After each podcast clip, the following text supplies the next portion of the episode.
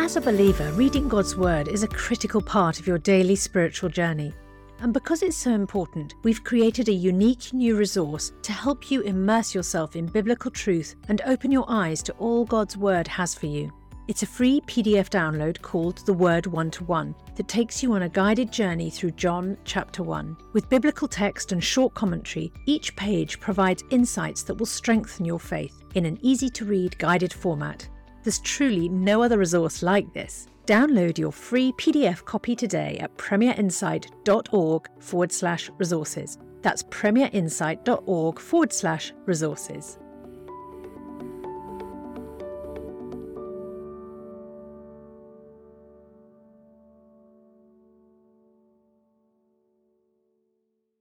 Bringing the Word to life. The Bible in a year.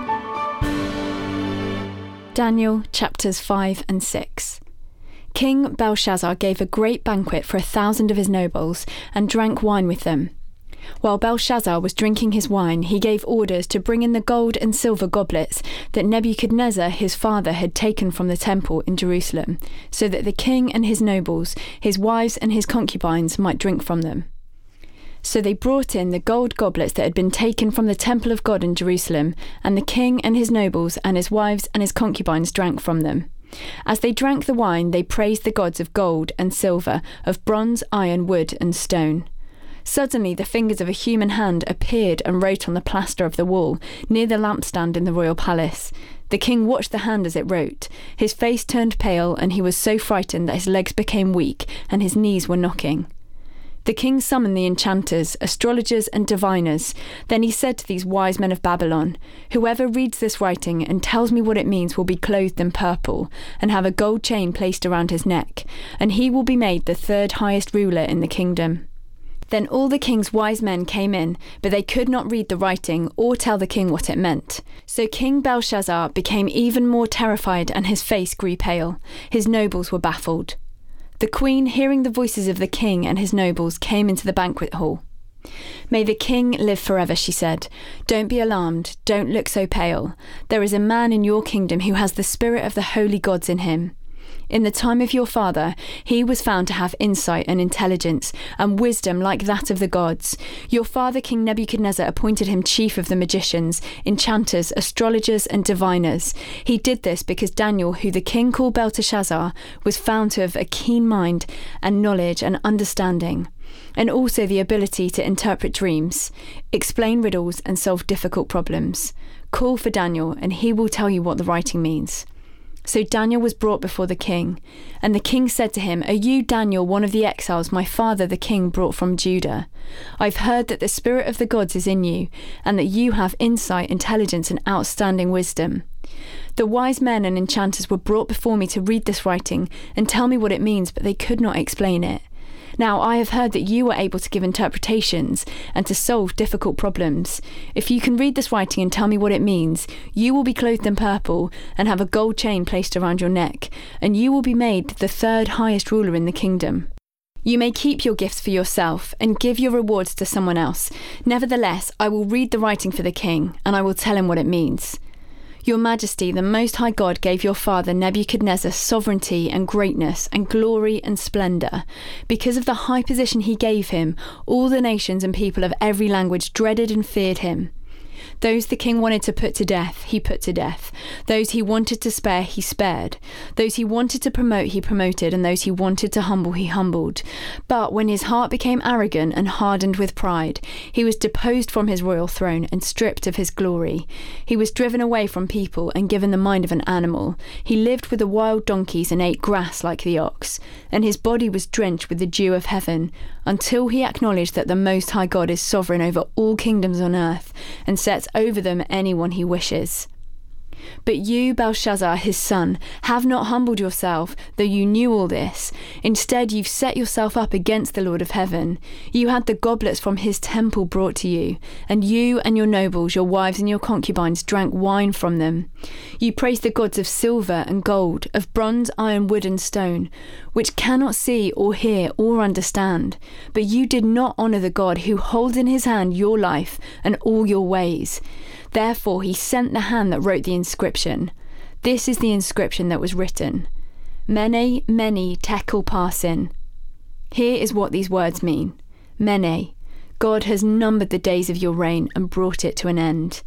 Tekel, you have been weighed on the scales and found wanting. Peres, your kingdom is divided and given to the Medes and the Persians. Then, at Belshazzar's command, Daniel was clothed in purple, a gold chain was placed around his neck, and he was proclaimed the third highest ruler in the kingdom. That very night, Belshazzar, king of the Babylonians, was slain, and Darius the Mede took over the kingdom at the age of 62. It pleased Darius to appoint 120 satraps to rule throughout the kingdom, with three administrators over them, one of whom was Daniel. The satraps were made accountable to them, so that the king might not suffer loss. Now Daniel so distinguished himself among the administrators and the satraps by his exceptional qualities that the king planned to set him over the whole kingdom. At this, the administrators and the satraps tried to find grounds for charges against Daniel in his conduct of government affairs, but they were unable to do so. They could find no corruption in him because he was trustworthy, and neither corrupt nor negligent. Finally, these men said, We will never find any basis for charges against this man Daniel unless it has something to do with the law of his God. So these administrators and satraps went as a group to the king and said, May King Darius live forever. The royal administrators, prefects, satraps, advisers, and governors have all agreed that the king should issue an edict and enforce the decree that anyone who prays to any god or human being during the next 30 days, except to you, your majesty, shall be thrown into the lion's den. Now, Your Majesty, issue the decree and put it in writing so that it cannot be altered, in accordance with the law of the Medes and the Persians, which cannot be repealed. So King Darius put the decree in writing. Now, when Daniel learned that the decree had been published, he went home to his upstairs room where the windows opened towards Jerusalem. Three times a day he got down on his knees and prayed, giving thanks to his God just as he'd done before. Then these men went as a group and found Daniel praying and asking God for help. So they went to the king and they spoke to him about his royal decree. Did you not publish a decree that during the next 30 days, anyone who prays to any god or human being, except to you, your majesty, would be thrown into the lion's den? The king answered, The decree stands in accordance with the law of the Medes and Persians, which cannot be repealed. Then they said to the king, Daniel, who's one of the exiles from Judah, pays no attention to you, your majesty, or to the decree that you put in writing. He still prays three times a day. When the king heard this, he was greatly distressed. He was determined to rescue Daniel and made every effort until sundown to save him. Then the men went as a group to King Darius and said to him, Remember, Your Majesty, that according to the law of the Medes and the Persians, no decree or edict that the king issues can be changed. So the king gave the order, and they brought Daniel and threw him into the lion's den. The king said to Daniel, May your God, whom you serve continually, rescue you. A stone was brought and placed over the mouth of the den, and the king sealed it with his own signet ring and with the rings of his nobles, so that Daniel's situation might not be changed. Then the king returned to his palace and spent the night without eating and without any entertainment being brought to him, and he could not sleep. At the first light of dawn, the king got up and hurried to the lion's den. When he came near the den, he called to Daniel in an anguished voice Daniel, servant of the living God, has your God, who you serve continually, been able to rescue you from the lions? Daniel answered, May the king live forever. My God sent his angel, and he shut the mouths of the lions. They've not hurt me because I was found innocent in his sight, nor have I ever done any wrong before you, your majesty. The king was overjoyed and gave orders to lift Daniel out of the den. And when Daniel was lifted from the den, no wound was found on him because he trusted in his God. At the king's command, the men who'd falsely accused Daniel were brought in and thrown into the lion's den, along with their wives and their children. And before they reached the floor of the den, the lions overpowered them and crushed all their bones. Then King Darius wrote to all the nations and peoples of every language in all the earth May you prosper greatly. I issue a decree that in every part of my kingdom people must fear and reverence the God of Daniel, for he is the living God, and he endures forever. His kingdom will not be destroyed. His dominion will never end. He rescues and he saves. He performs signs and wonders in the heavens and on the earth. He's rescued Daniel from the power of the lions. So Daniel prospered during the reign of Darius and the reign of Cyrus the Persian. James 2. My brothers and sisters, believers in our glorious Lord Jesus Christ must not show favoritism. Suppose a man comes into your meeting wearing a gold ring and fine clothes, and a poor man in filthy old clothes also comes in.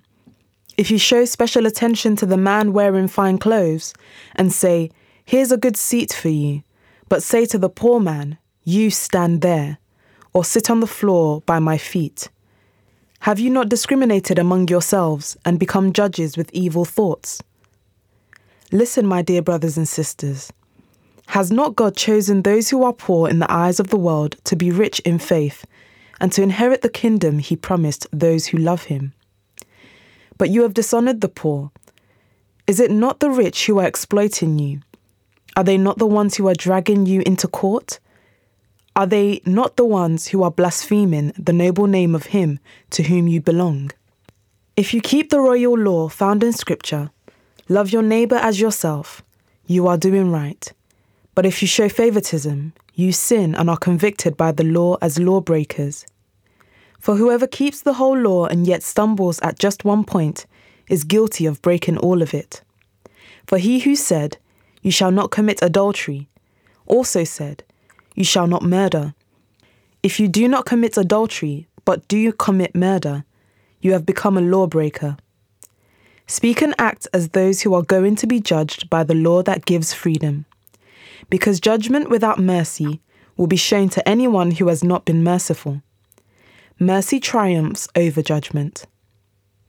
What good is it, my brothers and sisters, if someone claims to have faith but has no deeds? Can such faith save them? Suppose a brother or sister is without clothes and daily food. If one of you says to them, Go in peace, keep warm and well fed, but does nothing about their physical needs, what good is it? In the same way, faith by itself, if it is not accompanied by action, is dead. But someone will say, You have faith, I have deeds. Show me your faith without deeds, and I will show you my faith by my deeds. You believe that there is one God, good. Even the demons believe that, and shudder. You foolish person. Do you want evidence that faith without deeds is useless? Was not our father Abraham considered righteous for what he did when he offered his son Isaac on the altar? You see that his faith and his actions were working together, and his faith was made complete by what he did. And the scripture was fulfilled that says, Abraham believed God, and it was credited to him as righteousness, and he was called God's friend. You see that a person is considered righteous by what they do and not by faith alone. In the same way, was not even Rahab the prostitute considered righteous for what she did when she gave lodging to the spies and sent them off in a different direction? As the body without the spirit is dead, so faith without deeds is dead. For more resources to help you bring the word to life, go to premier.org.uk/bible. This reading has been taken from the NIV Bible Biblica and is published by Hodder and Stoughton. Welcome to Capernwray Hall, nestled in the beautiful landscapes between England's national parks. As a Bible school, we offer short term courses aimed at fostering your spiritual growth and living in a community. Our historic manor house has something for everyone. You can enjoy indoor and outdoor adventures, connect with students from around the world, and learn how to deepen your relationship with Jesus Christ. Search Capernwray England for more information.